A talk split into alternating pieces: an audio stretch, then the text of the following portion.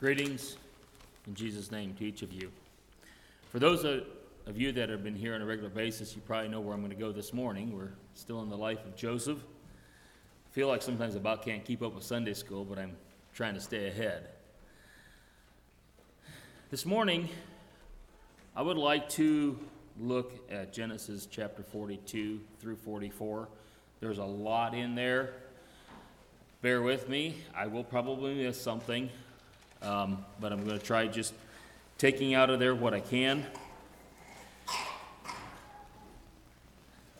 I'm going to start in Genesis chapter 42. I'm going to read the first 24 verses. And from that point on, it's probably just going to be bits and pieces out of there. Turn with me to Genesis chapter 42, reading the first 24 verses. When Jacob saw that there was grain in Egypt, Jacob said to his sons, Why do you look at one another? And he said, Indeed, I have heard that there is grain in Egypt. Go down to that place and buy for us there, that we may live and not die. So Joseph's ten brothers went down to buy grain in Egypt, but Jacob, Jacob did not send Joseph's brother Benjamin with his brothers, for he said, Lest some calamity befall him. And the sons of Israel went to buy grain among those who had journeyed, for the famine was in the land of Canaan. Now Joseph was governor over the land, and it was he who sold to all the people of the land. And Joseph's brothers came and bowed down before him with their faces to the earth. Joseph saw his brothers and recognized them, but he acted as a stranger to them and spoke roughly to them. Then he said to them, Why do you come from? Where do you come from? And they said, From the land of Canaan to buy food. So Joseph recognized his brothers, but they did not recognize him. Then Joseph remembered the dreams which he had dreamed about them and said to them, You are spies. You have come to see the nakedness of the land. And they said to him, No, my lord, but your servants have come to buy food. We are all one man's sons. We are honest men. Your servants are not spies. But he said to them, No, but you have come to see the nakedness of the land. And they said, Your servants are twelve brothers, the sons of one man in the land of Canaan. And in fact, the youngest is with our father today, and one is no more. But Joseph said to them, It is as I spoke to you, saying, You are spies. In this manner you shall be tested. By the life of Pharaoh you shall not leave this place unless your younger, youngest brother comes here. Send one of you and let him bring your brother, and you shall be kept in prison, that your words may be tested to see whether there is any truth in you. Or else, by the life of Pharaoh, surely you are spies. So he put them all together in prison three days. Then Joseph said to them the third day, Do this and live, for I fear God. If you are honest men, let one of your brothers be confined to your prison house, but you go and carry grain for the famine of your houses. And bring your youngest brother to me, so your words will be verified, and you shall not die. And they did so. Then they said to one another, We are truly guilty concerning our brother. For we saw the anguish of his soul when we pleaded with us, when he pleaded with us, and we would not hear. Therefore this distress has come upon us. And Reuben answered them, saying, Did I not speak to you, saying, Do not sin against the boy, and you would not listen? Therefore, behold, his blood is now required of us. But they did not know that Joseph understood them, for he spoke to them through an interpreter. And he turned himself away from them and wept. Then he returned to them again and talked with them, and he took Simeon from them and bound him before their eyes. So, this is when Joseph and his brothers met. Now, in verse 6, says, Now Joseph was governor over the land, and it was he who sold to all the people, and Joseph's brothers came and bowed down before him with their faces to the earth. And we know the dream dreams that Joseph had of his brothers bowing down to him and, and how his brothers hated him for it. Now it has come to fruition. There are five times recorded in Genesis that his brothers bow down to him. He had two dreams, but they bow down to him five times in total. But in verse 9, it says, then Joseph remembered the dreams which he had dreamed about them. And I don't know how much time Joseph spent in this amount of time thinking about his dreams. Did he forget them altogether? Did were they just in the back burner? And did Joseph want to reveal himself to his brothers right here and then? But I believe that God was really instrumental in working in Joseph's lives in, in giving him a timeline of not to reveal who he was, but to test his brothers. And so Joseph put forth testing to his brothers. First of all, he accused them of being spies. Second, he put all their money back in their grain sacks. And third, he didn't just put the money back in, he put the double portion of money back in the grain sacks. But I think the biggest test of all was when he put the silver cup in the sack, and he knew, and he specifically that it would be in Benjamin's sack. So I believe this time of testing was to work in the lives of his brothers. In verses 21 through 24, it,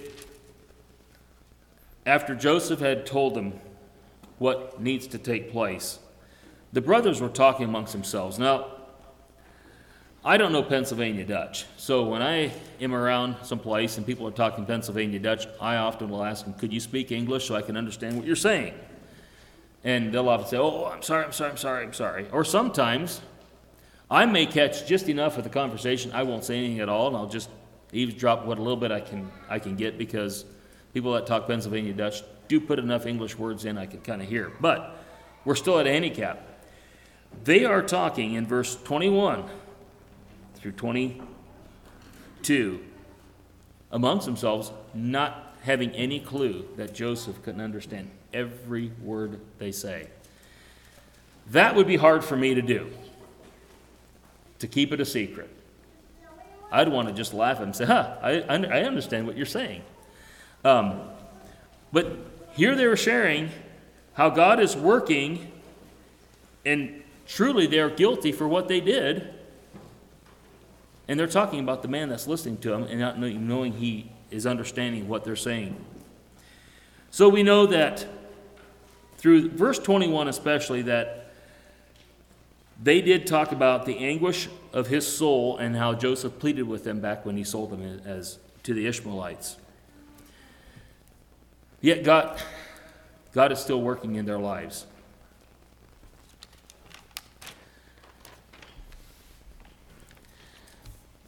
So we move on down to chapter 42.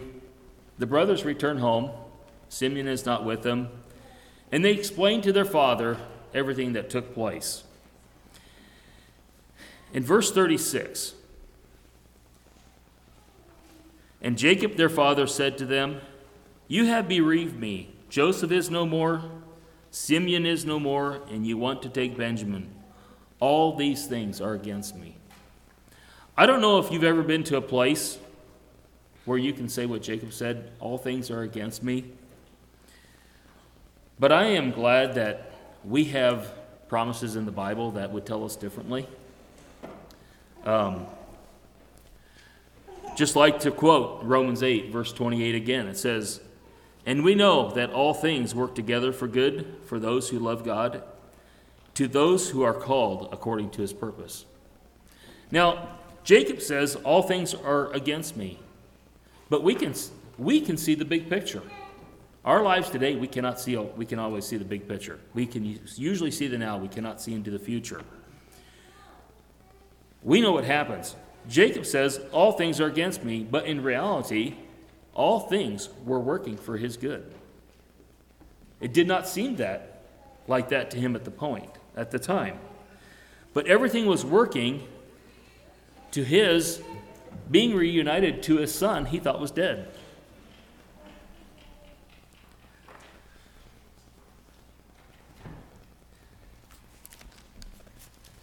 So we move on And they know what's required of them if they go back, and that is to bring Benjamin. And, in most of chapter 43 is them deciding what to do, and Benjamin returns with them.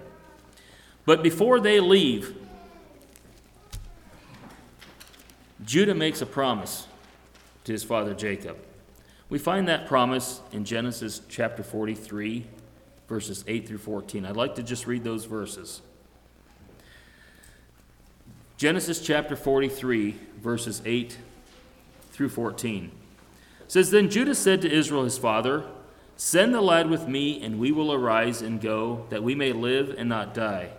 Both we and you, and also our little ones. I myself will be surety for him. From my hand you shall require him. If I do not bring him back to you and set him before you, then let me bear the blame forever. For if we had not lingered, surely by now we would have returned the second time. And their father Israel said to them, If it must be so, then do this Take some of the best fruits of the land in your vessels, and carry down a present for the man a little balm and a little honey, spices and myrrh, pistachio nuts and almonds. Take double money in your hand, and take back in your hand the money that was returned in the mouth of your sacks. Perhaps it was an oversight. Take your brother also, and arise, go back to the man, and may God Almighty give you mercy before the man, that he may release your other brother and Benjamin. If I am bereaved, I am bereaved. We see that Jacob finally let go. He let go of Benjamin, his son. But it's Judah in verse 9 says, I myself will be surety for him. If we look at that, he is making his own life responsible for the life of Benjamin. And I don't know, sometimes we make rash promises in life. I do sometimes. If Judah had any clue that what he said here was going to be exactly what takes place, that he would actually have to speak and be surety for his brother Benjamin. And we fast forward after they left and the cup was in Benjamin's sack and they found it. And we look at the response of Judah and that is found in Genesis chapter 44, verses 18 to 34.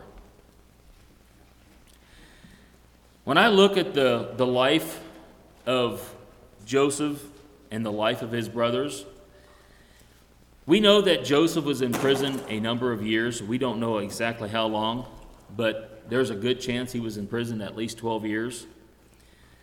But I look at this before I read this response here. How long were Joseph's brothers in prison? The Bible says that he had them in prison for three days and Simeon was longer. But in reality, they had been living in a prison from the time they sold Joseph until this time here. They were living in a prison of guilt. They were living in a prison of living a lie. Even when they told Joseph who they were. He said, One is no more. I think they lied to themselves so often that they thought he was actually dead. I don't know if they knew. But they said the lie so often. They were in that prison of living a lie. They were in the prison of guilt. And now their prison is falling down in on them. Let's read this in Genesis chapter 44, verse 30. 44, verse 18 through 34. Then Judah came near to him and said, O my Lord, please let your servant speak a word in my Lord's hearing, and do not let your anger burn against your servant, for you are even like Pharaoh. My Lord asked his servants, saying, Have you a father or a brother? And we said to my Lord, We have a father, an old man, and a child of his old age, who is young. His brother is dead, and he alone is left of his mother's child. Children, and his father loves him. Then you said to your servants, Bring him down to me, and that I may set my eyes on him. And we said to my Lord, the lad cannot leave his father, for if he shall leave his father, his father will die, would die. And you said to your servants, Unless your youngest brother comes down with you, you shall see my face no more. So it was when we went up to your servant my father, that we told him the words of my Lord, and our father said, Go back and buy us a little food. But we said, We cannot go down. If our youngest brother is with us, then we will go down, but we may not see the man's face unless our youngest brother is with us. Then your servant, my father, said to us, You know that my wife bore me two sons, and the one went out from me, and I said, Surely he is torn to pieces, and I have not seen him since. But if you take this one also from me, and calamity befalls him, you shall bring down my gray hair and sorrow to the grave. Now therefore, when I come to your servant my father, and the lad is not with us, since his life is bound up in the lad's life, it will happen when he sees that the lad is not with us, that he will die. So your servants will bring down the gray hair of your servant our father with sorrow to the grave. For your servant became surety for the lad to my father, saying, If I do not bring him back to you, then I shall bear the blame before my father forever. Now therefore, please let your servant remain instead of the lad as a slave to my Lord. And let the lad go up with his brothers. For how shall I go to my father if the lad is not with me? Lest perhaps I see the evil that would become upon my father. So here Judah is pleading with Joseph that he would like to take the place of Benjamin and be his servant and let Benjamin go.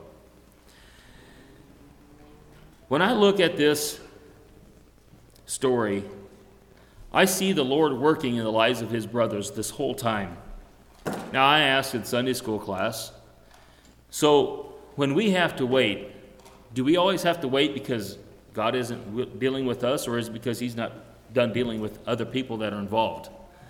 I kind of maybe had an insight on what where this was coming. And I think sometimes it can be one, it can be both, or it can be the other. We don't always know God's timing. But we see here that the trials and the testing that Joseph did in the brothers' lives worked. They passed the test. Judah was willing to stand in place of his brother Benjamin. In 1 Corinthians 12, verses 9 and 10, if you want to turn with me there, you can.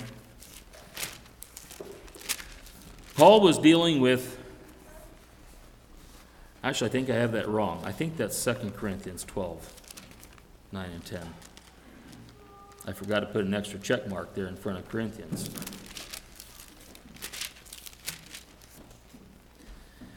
Paul was dealing with a thorn in the flesh, and he entreated the Lord to take it away. Actually, in verse 8, he said, Concerning this thing, I pleaded with the Lord three times that it might depart from me. And then in verse 9 and 10 was the response. And he said to me, My grace is sufficient for you, for my strength is made perfect in weakness. Therefore, most gladly, I will rather boast in my infirmities, that the power of Christ may rest upon me. Therefore, I take pleasure in infirmities, in reproaches, in needs, in persecution, in distresses for Christ's sake. For when I am weak, then I am strong. How many of us take pleasure in being tested in the trials that we face? Most of us say, no, we don't want to face them. But yet, God leads us through trials to strengthen us, to mold us who He wants us to be. The trials that we face, usually it's our response that makes all the difference. I have five ways we can respond to trials. And I think most of this we can see in the life of Joseph and how he responded when he faced trials. That um, the way he responded was, is not easy. It's not our human nature. And, and these five things are not human nature. It's not something that we automatically respond to. So, five ways. The, the first one is to give thanks. Do we give thanks when we're facing a trial? In 1 Thessalonians 5:18 it says in everything give thanks for this is the will of God in Christ Jesus concerning you. Thanking God in all things does not mean that we need to thank God for evil. But it does mean that we are thanking God for the benefits he intends for us when we he allows trials to happen to us. The second thing is to rejoice. Philippians 4 4 says, Rejoice in the Lord always. And again, I say rejoice. So, when dealing with difficulties, remember these four things. And here again, this is not human nature. The first thing is gaining intimate knowledge of Christ exceeds the value of gaining more possessions. Number two is developing stronger character is more important than getting your own way. Some of these step on our toes quite a hard. Number three is demonstrating self control is more heroic than dominating your competition.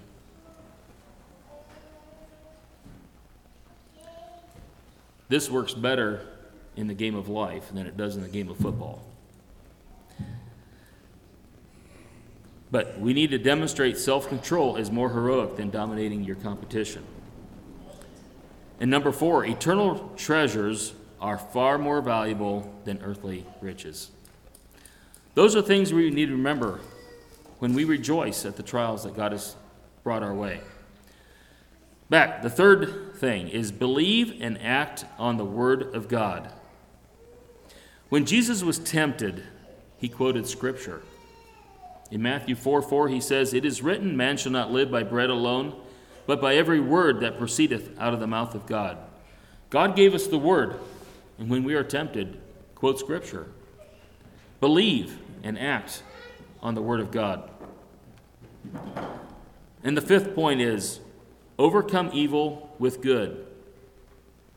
Matthew 5:44 says, "Love your enemies, bless those who curse you, do good to those who hate you, and pray for those who despitefully use you and persecute you. All these go against our human nature. But yet, when we face trials, God is trying to bring us to a point where He intends us to be, and that is to strengthen and grow us. And we see where the brothers, where Judah was at, at the end of chapter 44. Instead of selling his brother that he hated, he was willing to take surety for his younger brother. Romans 12 21 says, Be not overcome of evil, but overcome evil with good. If you react to a person who offends you and become bitter towards them, you are actually putting yourself in emotional prison. And that's where these brothers were at all these, all these years. They were in emotional prison for the lies, for the hate, for everything that they did to their brother. They were the ones that were actually in prison. Joseph was actually more free than they were. It says bitterness will control your thought life, your emotions, your free time, and your health. In order to be free from this prison, you must forgive. And I believe that's the reason why Joseph didn't just reveal himself to him right away. He wanted to test them to see where their heart was at. I think he had already forgiven them, but he wanted to see where they were at. In closing, I, I don't have the story here, I just read it, and I'll just kind of say it as much as I know, but most of us all know the song, It Is Well With My Soul. And uh, Mr. Spafford was a successful businessman, but he had gone through difficulties in life. Um, he lost a good part of his business in the Chicago fire. And then he lost a four year old son to scarlet fever. But most of all, through those difficulties, he sent his wife and four daughters on a vacation, and he was going to join them later. And for most of you know the story, he got a telegram from his wife that says, arrived alone. Their ship had sank. His four daughters died. So he boarded a ship to join his wife. And the captain, captain summoned him and said, This is the area where the ship went down. Your daughter's passed away. And that's when he penned the words, It is well with my soul. And I hope this morning we can all sing that song with true clarity that it is well with my soul. Even though the sun isn't always shining, as we can say, even though it's cloudy, is it well with our soul? I've asked Zach to lead that song, and we will end with that song, and I'll turn over to Dwight.